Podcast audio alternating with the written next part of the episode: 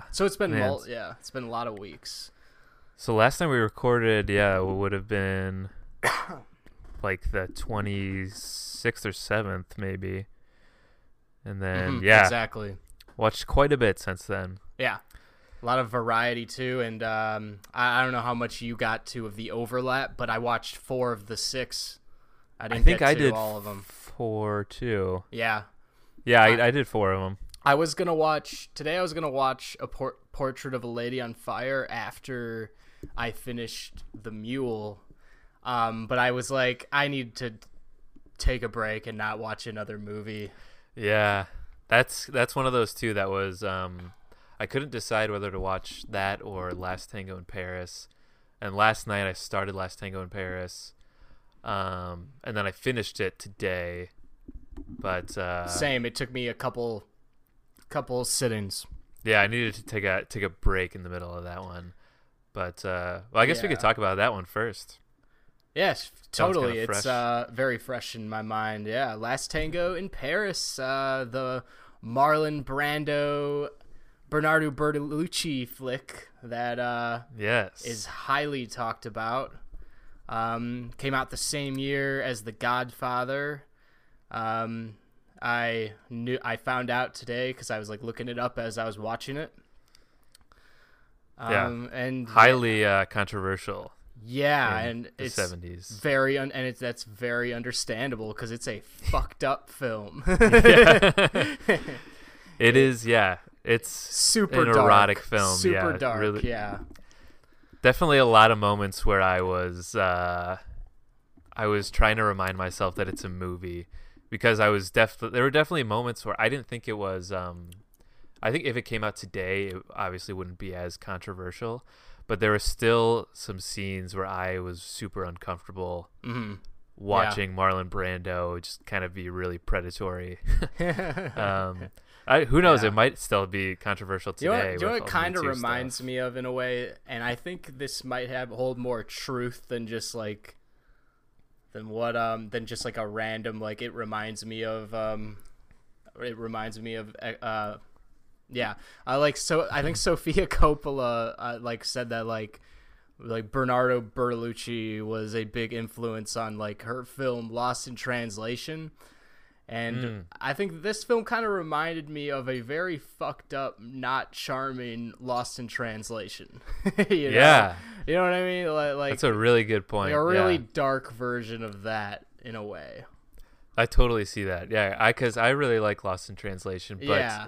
at no point was I was I uh, like afraid of Bill Murray in that Yeah, yeah. um, in his relationship with Scarlett Johansson. Yeah, and it's very like Lost in Translation's like super existential too and stuff, but like I think I feel like it's like a diff almost like a different vision of uh of this kind of movie where you're ta- instead of taking like you know the great no the greatest actor ever. You're just taking like maybe the most loved actor actor ever and um you, Yeah. you, you know just changing up the tone a hell of a lot. Um yeah I, I felt like just structurally um and just uh the very idea of the movie i saw a lot of um lot of comparisons between those two.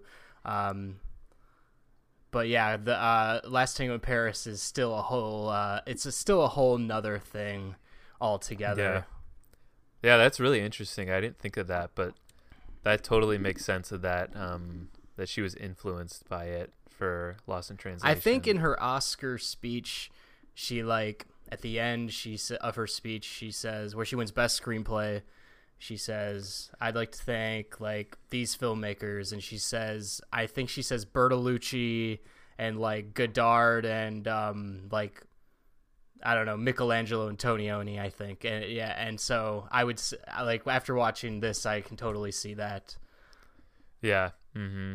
And uh, I was also seeing that obviously Marlon Brando is can be kind of a difficult person to work with, or could have been. Yeah, Uh, but Bertolucci tried to pitch the movie to him as like he's just playing himself, but hmm um, sort of a, a man in this scenario. But there's no real like specific, um, I guess, dialogue for him to say that a lot of it could be Yeah, yeah. improvised and Yeah. And you can see there's a lot of scenes where he's um which I think is the film's like biggest strength is that it's very open and allows Brando just to like like uh just talk about uh, just talk and, Yeah. like and that's when it's like super compelling. hmm there's a lot of yeah, a lot of times when he's just sort of muttering. Yeah, exactly. That It's like my you're- wife and I went to the grocery store and you're just like You're still just like- engrossed in it. yeah, yeah. He is he is really great in this. I mean, it's like peak Brando, but man, it's towards the end when he's talking about like bestiality and uh and and chasing after uh, Maria Schneider. It was just yeah. yeah. Then it turned it was almost like a horror movie at some points. Yeah, yeah. It's too dark to like um it's too dark for me to like relate to something like this or for anyone uh to Yeah. relate uh to something like this. Um I, I thought the film had like a lot of uh like really brilliant a lot of brilliant stuff, but that which kind of reminded me of another Bertolucci I saw called The Conformist. Um just has, has a lot of brilliant camera work, like uh, just a lot of things that really stand out and keep you on the edge of your seat. But as like a personal, when it comes for like finding a personal connection to keep you uh, in it, it I I just like did not relate to the film. I just felt, um, I just felt like it was trying to uh, be above me or something like that, uh, or uh, you know, like I, I just I felt I just felt it was a little pretentious at times and. Um, I think that can Yeah. you can foretell that when you look at a film like this, like like it's if you look at its like cover or even its like opening credits, I think you could automatically Yeah. predict this is going to be a very pretentious film. Yeah, totally. It was. It's definitely really well made, well acted, and everything. yeah, like every shot is like amazing.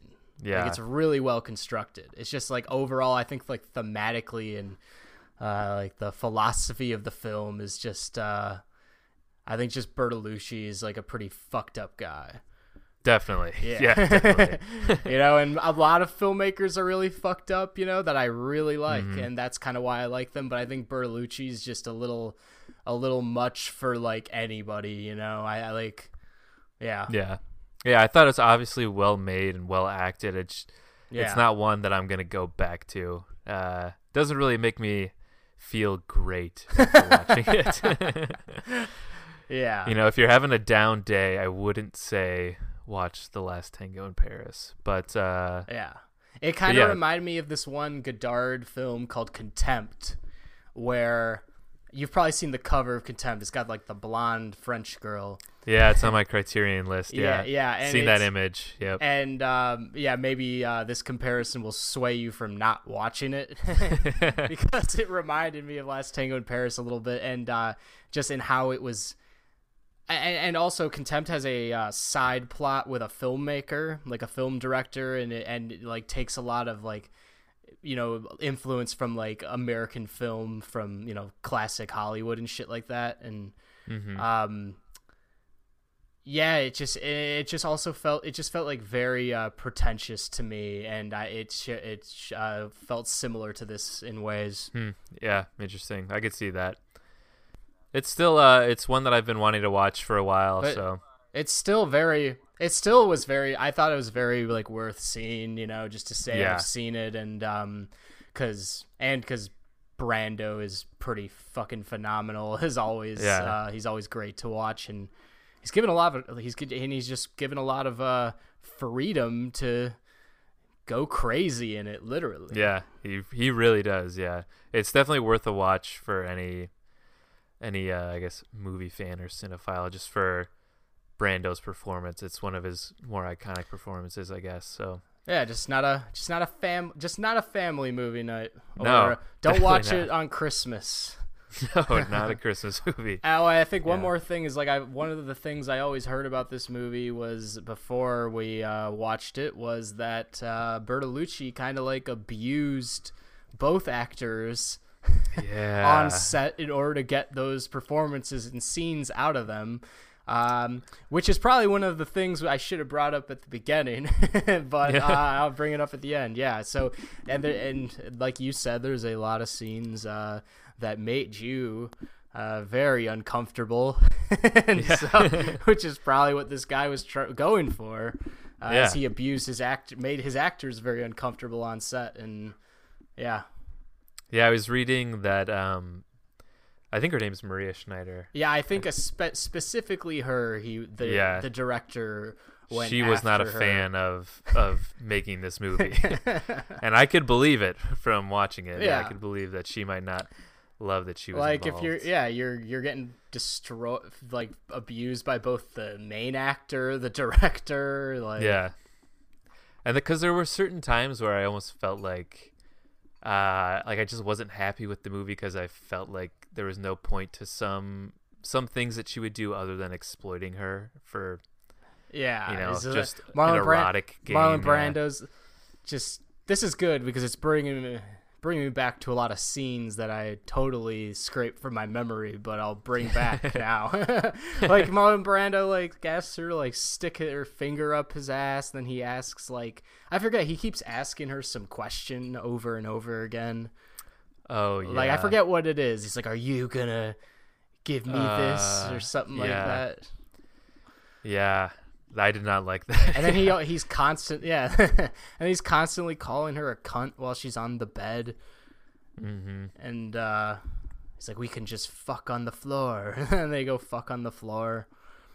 Yeah, And yeah, they It's- just the scenes to be. I don't think those scenes were necessarily like thought through. It seems like just you know a lot of things that just like happened. You know.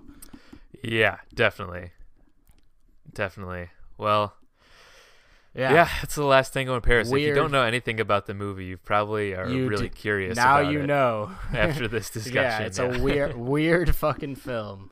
Yeah. Well, That's a good one to start with, I guess. yeah, that's a good one to start with and get out of the way. What uh, uh, what else have you seen then? What's one that? Yeah, that I saw overlap that I on. saw on my own. I I got I got a good one. Uh, I got a man. I have so many. but um, the first one though is um very interesting film to talk about. I'm looking forward to talking about it. It's a Oliver Stone football epic called Any Given Sunday. Oh, Um, yeah, it's I have like not seen any given Sunday. Yet. it's like three hours and it's like i wouldn't even say it's like based off of um in reality of professional football like i wouldn't say this is totally like it's somewhat based off the nfl but it, it's totally like a a little almost like a fantasy like version of professional football like th- it's almost like this is the way Oliver Stone and these writers see football or almost like they wish football was like this. Um gotcha. like do you ever play that PS4 game Blitz, the league? Oh, I've played that. Yeah. Yeah, so it's like yeah. it's kind of like that where football is like super violent and super corrupt and just and, and like yeah, just that super violent, Yeah. super corrupt. Like Cameron Diaz is like the owner of this Miami team. Uh, Al Pacino is the coach, um, and Jamie Foxx is the quarterback. um, I'm trying to think of who else is, and, and they actually also got like real football players, I believe, to be the coaches. I don't really know what um football like, like old football players like really look like because I'm not that big on the NFL as much, uh, so I I wouldn't be able to point out what roles they play. But I know Ro- Lawrence Taylor uh, played a role in this movie. I believe he was like the defensive coach or something like that. Um. So yeah, uh, there's a lot to unpack in this three-hour movie. Um, basically, like Cameron Diaz's like father owned the team and had like a working relationship with Al Pacino, who, who won like multiple championships. But now the team sucks, so there's like all this pressure from Cameron Diaz on Al Pacino to like you know turn the season around. But and then uh, also, Dennis Quaid is like the Tom Brady, like you know, like the the quarterback who's been with the team forever and has all the respect and tenure. Dang. But Jamie Foxx kind of comes in when he gets injured and just starts to like tear up the field, you know, and he does everything kind of like out outside the lines, you know, not in uh, like he doesn't follow the plays. He like changes the plays at the line of scrimmage, and he's always Yeah. and he's always running with the football. So, so like at the time, this is like a huge deal because they're like. Black guys aren't quarterbacks and don't run with the football, so that's kind of that's kind of a thing that plays into it. And Jamie Foxx is kind of like the the anti-corporate football player you know he's like he's like the the pro players he's like lebron before lebron you know he's like he's like anti the owners and he says all these like cocky things in the media and al Uh-huh. and al pacino's all al He's a loose cannon. yeah yeah exactly and al pacino's all like you gotta learn to win and lead and love the game. And so there's all this there's all this there's all this stuff going on. Um and and and and there's also corruption there's also corruption where Cameron Diaz like wants to get her players hurt like run them into the ground so that they can't Jeez. so that they can't play next season yeah there is so much going on in this movie um I mean, you could argue that the actual NFL is just as violent and corrupt. Yeah, you, you, you can depending on the way you look at it. It's almost, but this almost it like really intensifies it and like puts into a mov- bet, yeah. into a big like movie, you know, like Oliver Stone epic. Also, James Woods is the trainer. Really? Yeah, he's the trainer. Wow, what a cast. Yeah, it's an insane up. cast, and like it's a very like flawed movie in a way. But I thought it was like for three hours, I I just was super entertained, um, and I thought it was like a very it was cool how ambitious it was, um, and it was really cool to see Al Pacino as a football coach. like it was that's like the main reason why I wanted to watch it. Oh Um, yeah. and yeah, and Pacino kind of he kind of carries the movie Mm-hmm. in a way, and it builds towards this amazing locker room speech at the end that you probably have seen clips of somewhere. Definitely. yeah, um, I've seen clips of that. Mhm. It's the main reason why I watched the movies. I wanted to see that speech, um, and it does not disappoint. Um, I will say Cameron Diaz is not very good in this movie. She's very miscast as an. I was gonna say it was the only person that I thought was really strange that you said was Cameron Diaz. Yeah, it's very as an owner. strange. Yeah, it's very strange. Um, and then she's like walking into the locker room after like a game, and all the guys like, all the players are like, "I want to fuck her" and shit. it's just kind of dumb, and but she's always getting into scream outs with um Pacino and. Who do you think is winning those scream outs? You know, like when it uh, from an acting standpoint, obviously Yeah. Pacino. this guy who's been um, screaming in movies since yeah, the 60s. Yeah, you but know? the mo- yeah, but the movie is like written to where like Cameron Diaz is supposed to be like stressing out Pacino, and it's just like you know she just doesn't um, really pose a uh, the dominance factor uh, that you need in that Yeah. uh, dynamic. But yeah, um, I I recommend uh, any given sun- Sunday. I I can see if anyone thinks this is a really stupid movie because in a lot of ways it is, but I don't know. I kind of dug it, and um, it was uh, three hours worth the watch. Nice. Well, Oliver Stone is definitely one of those guys that has I feel like has so many like grandiose opinions. Yeah, He always he always makes movies that I don't know try to he makes Prove a movies point with like a purpose. Yeah, like Yeah. like I I think uh, I said in Natural Born Killers, like the Mhm. the last episode, and um, yeah. yeah. So I I'm definitely interested to see something that he makes. So cool. Any given Sunday. Yeah. Um. All right. What now? Um. I'll go with one that I saw. This is a while back, like right after our last episode. Um, I watched. I think you've seen it. A Simple Favor. Yes, The- the Paul Feig movie. Paul Feig. Yep. Yeah. Uh, Paul Feig, Blake Lively, Anna Kendrick movie. Um, which I uh I liked. Yeah, I did. a- I I thought did it was, too. Yeah, I thought it was a solid movie. Um, definitely. I remember Jake. The first time I heard about this movie, I think Jake was on our podcast and oh he was yeah, talking about was it. it? It, was probably on one of his lists or something. yeah, yeah. yeah, and he said it was very like Hitchcockian. Yeah, um, yeah. and it totally is. It's yeah, like not like a movie that you'd expect someone to make today. It feels very Yeah, like it's bringing it's calling back to a mystery or a noir from back in the day. Definitely was, yeah. Because it's sort of just like these. Um, it kind of reminded me of Strangers on a Train. It's these two kind of strangers just meeting, Yeah, totally. um, on accident almost, and then one getting caught up in um, the other, like the evil person's plan. right. Uh, and uh, yeah, I thought it was solid. I kind of at the beginning was getting a little annoyed of Anna Kendrick because I feel like she's always just this little like, She's always ooh, I'm so yeah. I'm so awkward and uh, ooh, and I like have. I have so much positivity in me Yeah. always. Hi, all you moms out there. Like As we- yeah, YouTube exactly. channel, As we yeah. saw in uh, the Chris Noel, you know. Noel, yeah, Yeah. exactly. Um, I think uh, towards the end of the movie, though, I started to like her a little bit more. Um, and then I guess I'll, I'm not gonna.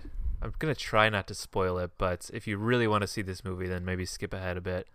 But uh, I thought the twist was a little, maybe pre- I don't know if predictable, but just um, tired in a way. Like I Mhm. feel like I had, I had just watched a movie recently with the same exact uh, twist, Yeah. where there's spoilers where they're like twins, and one of them sort well, of yeah. takes the yeah, identity yeah. of the other. It's good you yeah. said that because I didn't remember the twist at all.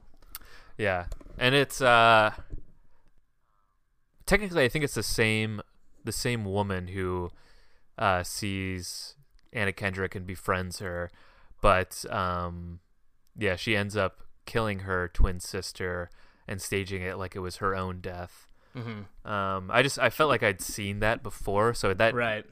that didn't really um I guess stick the landing as well as I hoped it would. Mm-hmm. Uh, but still, throughout, I thought it was Yeah. still a solid thriller. Yeah, I feel Um, like and it's. I, uh, I definitely enjoyed it. yeah, it's definitely something I could see you liking for sure. hmm For yeah, me, it was. and I did think Blake movie- Lively was good in it. Oh yeah, yeah, yeah. Oh yeah. Yeah. She was really funny at the beginning, and it's not really Yeah. something we're used to seeing her doing. And I like their dynamic too. Um, Mhm. Yeah, for me, this movie was like it was like similar to. Uh, I mean, I I wouldn't compare it at that directly, but I, I felt similarly to it as I did with like Knives Out, um, like which and I think Knives Out is um definitely better and um I like it more, um but I like it's just a Simple Favor is very plotty, um yeah, which I'm. which I'm not as you know I'm just not as into. The guy whose favorite movie of the year was the plotless beach bum and the plotless Once Upon a Time in Hollywood. Um, I'm just not a plot. I'm not a plotty kind of guy, and Yeah. um, and yeah, a simple favor. A lot of a simple favor is like just recalling things that have been said and just kind of reminding the audience of the plot, and so you can like set up a twist and.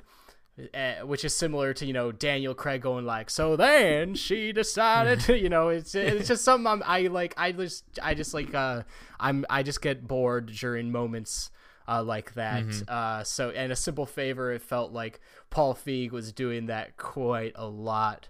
Um yeah, like when the twist happened I was just like I, I, I just was like eh, I don't I don't I don't care you know? It's just information you know? Um, yeah. But I was almost wishing it that that wasn't the twist because ah, I, I started to kind of get the clues. Like ah, I yeah. bet because when you start to hear that she's still alive, Mhm. it's like oh, okay, it's probably a twin. Yeah, yeah, Um, you're the yeah. yeah. You you watch a lot of you've seen a ton of Hitchcocks, man. So no twist, no twist is getting by you. You can't. Yeah, you can't get past me. Yeah, Yeah. But uh, yeah, I'm definitely. I would. Uh, I would say I'm definitely more of a a plotty person, I guess, than you, or my interests are more in plotty. T- I do really like the murder mystery type thing, but I agree Mhm. with you on this. I think, I think it just gets over plotty. Yeah, they just try yeah. to It gets it gets a little over tiresome. overdo it. Yeah, Yeah. It was kind of like right after they established uh, their character dynamic, which I was like really into, and then it dove, Yeah. delved into the mystery where I was like, uh, Yeah. hmm and then it, I felt like it could have ended sooner than it did. I felt like there was just a lot of Hmm. back and forth, wishy washy areas towards the end where I thought it was going to be over, and I was like, oh, that you know, that's I'm good with that ending. But then it sort of kept going and Yeah. twisting and turning, and Yeah. um, didn't know when to end, maybe. Yeah. But uh, still enjoyed it. Yeah, still, still, think good it's a, for a movie like solid this watch. to be made. Yeah, Yeah. Uh, I would recommend it if you're. It's not like super disturbing or anything. So if anyone's looking for just a good Yeah. uh, little thriller mystery, then uh, yeah, check it out. A simple favor. All right. Do we do a uh, Yeah. Yeah, we should, I guess. Um, crossover now? Um, there, there's so. I want to save. Uh, we'll see if you know what I'm talking about. I want to save like the the other really interesting one for last. uh, I, want, I, I, you know. I think I know what you're talking about. Yeah. so how about we talk about um, the sisters brothers? Let's do it.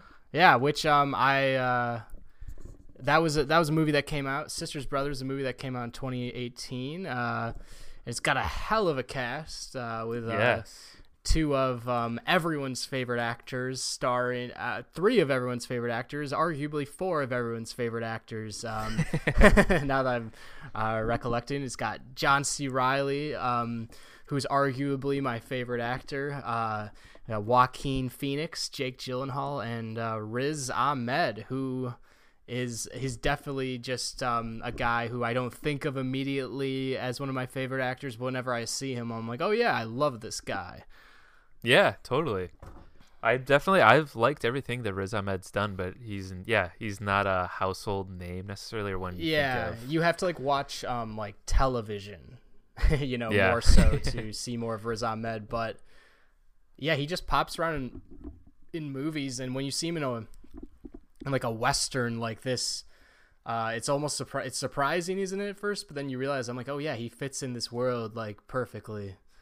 He's Mhm. so good. Yeah, and if you honestly, if you didn't tell me anything about this movie, just said it was a western with John C. Reilly, Joaquin Phoenix, Jake Gyllenhaal, I would have been like, oh, this is gonna be like my favorite movie ever, probably. um, Yeah. and I, I liked it a lot. Yeah, but and, uh, yeah, uh, that cast is really Also, Jake Yeah. Gyllenhaal and Riz Ahmed are back together f- from uh, Nightcrawler. oh It yeah Yeah, you've seen. I Night- forgot have about that. Love Nightcrawler. Yeah, Yeah, yeah, because I it, it actually took me a little bit to remember that too, because I just forgot about Nightcrawler and that those two were uh, connected from that movie. Yeah. Um, Riz Ahmed was like his assistant, or Yeah. he, he started helping him out. yeah, whatever, yeah, like his like his PA or whatever, and yeah, I forgot they about they have a really great dynamic in the in the movie too. Like just Riz Ahmed Mhm. like is like clearly like a really desperate guy willing to do anything for a job, and and Jake Gyllenhaal's got this like uh kind of satirize like mindset of like starting your own like business and stuff. So yeah, I like them both in that movie, and so the fact that they were kind of uh doing a little like good old fashioned like western road trip in this movie towards the goal together was like uh I liked it. I mean, I just thought John C. Reilly and Joaquin Phoenix um, were great together too. Yeah. it almost felt a little uh, like a comedy at some points between them. Yeah. Um, but uh, John C. Reilly is just one of the most likable guys ever. Yeah. Yeah. So that anytime, I mean, he's he's on screen, it's uh, it's enjoyable. But um, this is one I definitely I'd, I'd want to watch again too. Oh, I could too. Yeah. And since it's based on a novel, I think there's like just a lot of things like probably a lot of just um allegories and stuff that are going on as the story is just unfolding and you know between these all the the four characters as they're just talking together Mhm. and stuff. Um, yeah, I also like seeing Joaquin Phoenix in like a in a not like in a role where he's not like just trying so hard to transform. You know, because Yeah. I feel like I feel like that's what we're used to seeing. I don't. I can't. I I honestly can't think of anything where he's not like transforming like crazy. Um, and so it was nice to see him in a role where you're just like, oh, that's that's Joaquin Phoenix and he's just kind of trying to be like a guy in a western and you know he's not Yeah. changing his voice or his look really at all you know it, it's clearly Joaquin Phoenix and um yeah there's a lot of you know there's a lot of value in like that type of um acting as well Yeah, because it's always talked about how he, I guess, gets into his characters and Yeah. he does all this method stuff. And hmm you know, the Joker, he actually like broke his ankle or something like that. right Um, and he does it so much really- i'm almost like a little tired of it you know because he's always just going so nuts Yeah. you know like you were never really here and then like the joker and before that he did like inherent vice and shit and it's just like Mhm. yeah just it's good to see him chill you know i mean i don't Yeah. know i don't know if he that guy can ever chill really but Right, in yeah. this in this in this he felt a, a little chill to me he's definitely Yeah. the the um the crazy one of the duo still Oh, you absolutely. know, just, yeah. he's al- he's always got a drinking problem and shoot getting in fights and shit. and- yeah. Yeah, and I think he fit well in that character too. yeah, yeah. yeah, He's always people who, um, I mean, aren't huge movie fans, but just know uh, about Joaquin Phoenix. Just generally think that he's just some crazy, weird guy, which he kind of is. But uh, yeah, just to see him sort of be in this more, uh, more subdued role as just yeah. It's more like a classic a movie It's nice. movie star role in a way. yeah. Yeah. Also, this movie looked incredible. I thought. Oh, it was amazing. Yeah, yeah. it looked amazing. I was gonna look up where it was shot because, uh, yeah, it looked really great. Um, actually, I, no, I think I did. I because I, oh yeah, I made a note of that. It was shot in Spain, I believe, Really? which I thought was cool because um, I'm gonna fact check myself because that's where a lot of spaghetti westerns were filmed, even though they're largely produced by like Italian studios. They were Mm. a lot of the times filmed in filmed in southern Spain, so I thought that was kind of right. cool that they uh, went back to something like that. I gotta fact check myself though. And I remember when this movie came out, I saw, you know, it's Joaquin Phoenix and John C. Reilly, and I ended up not seeing it because I think I heard that I heard like critically it didn't do well. Um, Hmm. but then I watched this and I like look on Letterboxd and everyone seems like they who has watched it liked it. So I feel like I feel like this is I'm not more of a movie for just like people who are more into uh, film uh, in the most classic sense rather than just like anybody going to the movies because um, Yeah. I, I would yeah it's definitely not something that will grab everyone necessarily and it's not really No. meant to like grab you so much as, you know so much either it's uh it's not as conventional i guess Yeah, not one of the more straightforward, I Yeah. guess, modern westerns. That's what I'm saying. but, exactly. yeah. That's what I'm saying. It's like there's a yeah. It's uh, not as easy to grasp, and it's like, but it's like super watchable and a very competent film.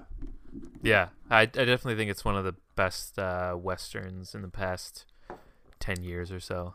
The best modern westerns I've seen. Yeah. Uh, yeah, Sisters Brothers, 2018 movie. Which one should I do? All right, my next one is um as good as it gets. Uh, oh yeah, you've seen it, right? Uh, Mhm. James L. Brooks film with uh, Jack Nicholson. Yeah. And uh, wait, who else is in it with him? Uh, Um, Jodie Foster. uh, no, um, the not her, but the uh, Helen Hunt. Helen Hunt, yeah, it's There we go. it's very similar. um, so I've been kind of going on a run lately of uh, these weird Jack Nicholson movies uh, where he's just kind of a hunky, weird guy in and gets in a romance. And the other one was a movie was also a James L. Brooks movie. I forget what that film is uh, called. Um, but the other one was Something's Gotta Give, which had uh, which had Diane Keaton in it, and it's fairly similar to this uh, in which he like they're kind of like artists and they're well off but it's like about the, their problems as well off artists um, the other film is uh, terms of endearment where jack Mm. is also a a hunky guy um, but yeah i like despite the despite that i think that uh as good as it gets and terms of endearment and someone's got to give are weird films. I i do like them a lot. I liked as good as it gets a lot. It was um it was uh fairly entertaining and i thought uh i thought jack was really good in it um playing a role that you would not normally see him uh play where he's just kind of like standoffish and uh kind of has asperger's and ocd and he's uh really weird. Um it definitely Yeah. takes some getting used to when you're watching it at first um Yeah, it's definitely a weird, a weird movie, it's super and not weird. what I Yeah. expected. Yeah, Yeah, because like Jack Nicholson, like totally looks like, you know, the coolest guy ever, and he like he's a super handsome man, but but like he's also, but yet uh, Helen Hunt always just looks at him like the biggest weirdo ever and stuff, and that's how he's like he's supposed to come off. Um, but but I I don't know because his performance is so good, he kind of does. Um, hmm He's also very standoffish and something's got to give in Di- with Diane Keaton.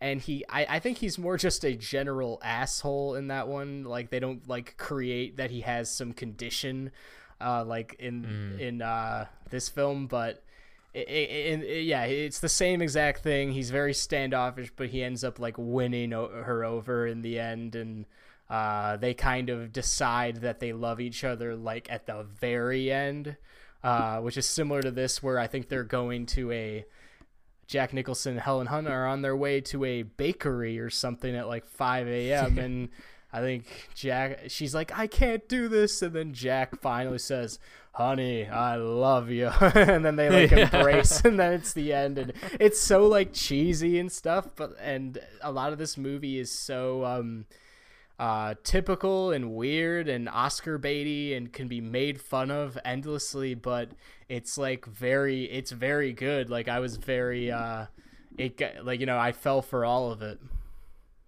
yeah. I think, uh, I think I saw this at a in my high school psych class. I think we watched it. we watched this and What About Bob, uh, where Bill Murray has. yeah, like, we watched What About Bob issues, too. We did not watch this. I feel like this is a very shallow movie for a psych class. It was weird. I was, I remember being misunderstanding why we're watching it. I guess, Yeah. but I think uh, it's what about Bob made a little more sense. it's but, strange yeah. in a psych class in general that they choose two like comedies about someone with a mental illness to show to a psych class. It's kind of odd. Kind I didn't really take anything away from watching either. Of yeah, like what is what about like, Bob psych. gonna teach you about psych? Like despite like obviously he has a psychiatric problem, but it's all like about the comedy side to it, you know? Yeah, there's Bill Murray pissing off Richard Dreyfuss Yeah, for ninety and- minutes? You know. Yeah, but It's weird, yeah. but uh, I remember I remember liking the movie um, overall for sure, and Yeah. uh, yeah, Jack Nicholson's great in it, and so is Helen Hunt. yeah. But it definitely it feels like one of these classic like I don't know late '90s, early 2000s Yeah. movies with, where Jack Nicholson is older and it feels like something um, that like our parents would have seen, you know, and yeah, like was yeah. which was super relevant to them, you know. yes, yeah, exactly. It, yeah, it's it's a weird run that uh, Jack Nicholson went on, but he definitely uh, he definitely banked off of it. And and just the other day, like The Departed was on TV, and I'm just like watching Jack in that, and it's just like arguably his best role, and I'm just like, this is just so different, and it, like, and at the same time, I'm just like, this is what he should be doing, but. I also like him in Yeah. these movies, you know. It's it's it's weird. Right. Yeah, and I was thinking I'd seen Something's Gotta Give, but I definitely was thinking of As Good as It Gets. So I I've seen They're As like Good as It exactly the same. Gets. Because I just looked at the, I just looked up something's got to give, and it's like, oh, I thought I saw that. And I was like, oh no, I was yeah, yeah. thinking of as good as it gets. They're yeah. basically the same. They the only so way you similar. can compare them is do you like Helen Hunt or Diane Keaton more? Probably. yeah. Wow. I will say I've been on a Helen Hunt kind of run uh, lately since I watched What Men Want with Mel Gibson, which also has Helen yeah, Hunt. yeah. Uh, she's also the love interest in that, and I've I haven't seen you know that many Helen Hunts in my day, but now that I've watched a couple, I'm like, dang, Helen Hunt's a, Wow. a monster actress. All I can think of is Twister. Besides the ones Oh, yeah, yeah. mentioned, I can't think of any more. Yeah, I mean, she's yeah, she's been in a bunch of movies. yeah, though. she's pretty great. I see Nice. the hype. Yeah. I see the hunt hype. Yeah. okay, nice. Um all right, well my next one since we just talked about a western um I'll go there too with uh one I've been wanting to see for a long time and it's The Great Silence. Uh which is another spaghetti western. This time I got to pull up the director. I can't remember his name because I was going to say Bertolucci, but that's a different Italian guy that we watched. Corbucci, Sergio Corbucci. there we go. Um, still in Uchi. Um, but yeah, Corbucci is another, I guess, acclaimed spaghetti western director along with Leone. Um, and I think he might have even had a part in Once Upon a Time in the West. I don't know for sure. Um, but uh, yeah, this spaghetti western uh, had a way different feel than the Leone Mm. uh, spaghetti westerns. It was much more. It's um. Well, first of all, it's set in like snowy mountains, Mm. um, rather than you know the desert frontier like Leone's are. Um, it's much more reminiscent of Red Dead Redemption Two, Chapter One, Yep. when they're up in the mountains. Um, and uh, I guess a modern one to compare it to is um, Hateful, Hateful Eight. Eight. Yeah. Yep. Which it's been um, Hateful Eight has I guess been compared to The Great Silence a bit because the Oh, okay. Setting cool. definitely plays a role in it as it's sort of you're trapped. Ah. um, you know, it's yes. it's these people trapped in the snow in the Right, mountains, Right. nowhere to go, and it's uh, very isolated. Look at look at so you. maybe a good movie look for at you going down the Quentin Tarantino train. Yeah, and I didn't even realize that until um, You're watching. until You're, you're middle of watching the watching types of movies that Rick Dalton went to go do. Yeah, yeah. Rick Dalton could have also been in this. Um, and it's it stars two guys that I think are in other um, Corbucci westerns: Klaus Kinski and Jean Louis Trintignant. But uh, I'm probably mispronouncing that. But I'd uh, like to say I know who Klaus Kinski is, but give me a second to confirm. He's Kla- got a familiar face. Klaus Kinski worked a lot with Werner Herzog. And Oh. he was in uh, Aguirre, like he was like his big Werner Herzog's like Werner Oh, yeah. Herzog's biggest actor. Uh, he was You, in like you watched that recently? He was in like yeah. Aguirre, The Wrath of God, and uh, Fitzcarraldo and Nosferatu, and uh, looks like he was in a for a few dollars more too. Yeah, I'm just seeing that now too. He's the He's a Hunchback. legendary Yeah. actor.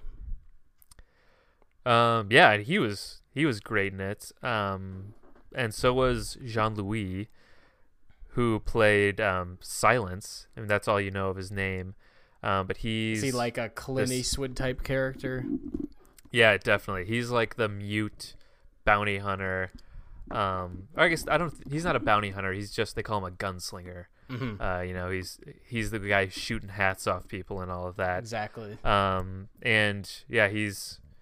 I'll read the plot. He he fights in the defense of a group of outlaws and a vengeful young widow uh, against a group of ruthless bounty hunters. Um, so yeah, it takes all these characters, much like the Hateful Eight, and traps them in sort of this isolated place. And there's definitely a lot of. Um, um, I wouldn't say as much since it's not as long as the Hateful Eight, but there's a lot of waiting is. around. yeah, totally. There's a lot of waiting around, wondering, I guess, what's gonna happen, and Right. um, but uh, I felt like this was much more easy to digest than uh, the Hateful Eight. Yeah. Um, at least for me. The Hateful Eight has But- like a lot of good things, but I'm always whenever I think about the idea of rewatching it, I'm like, no way.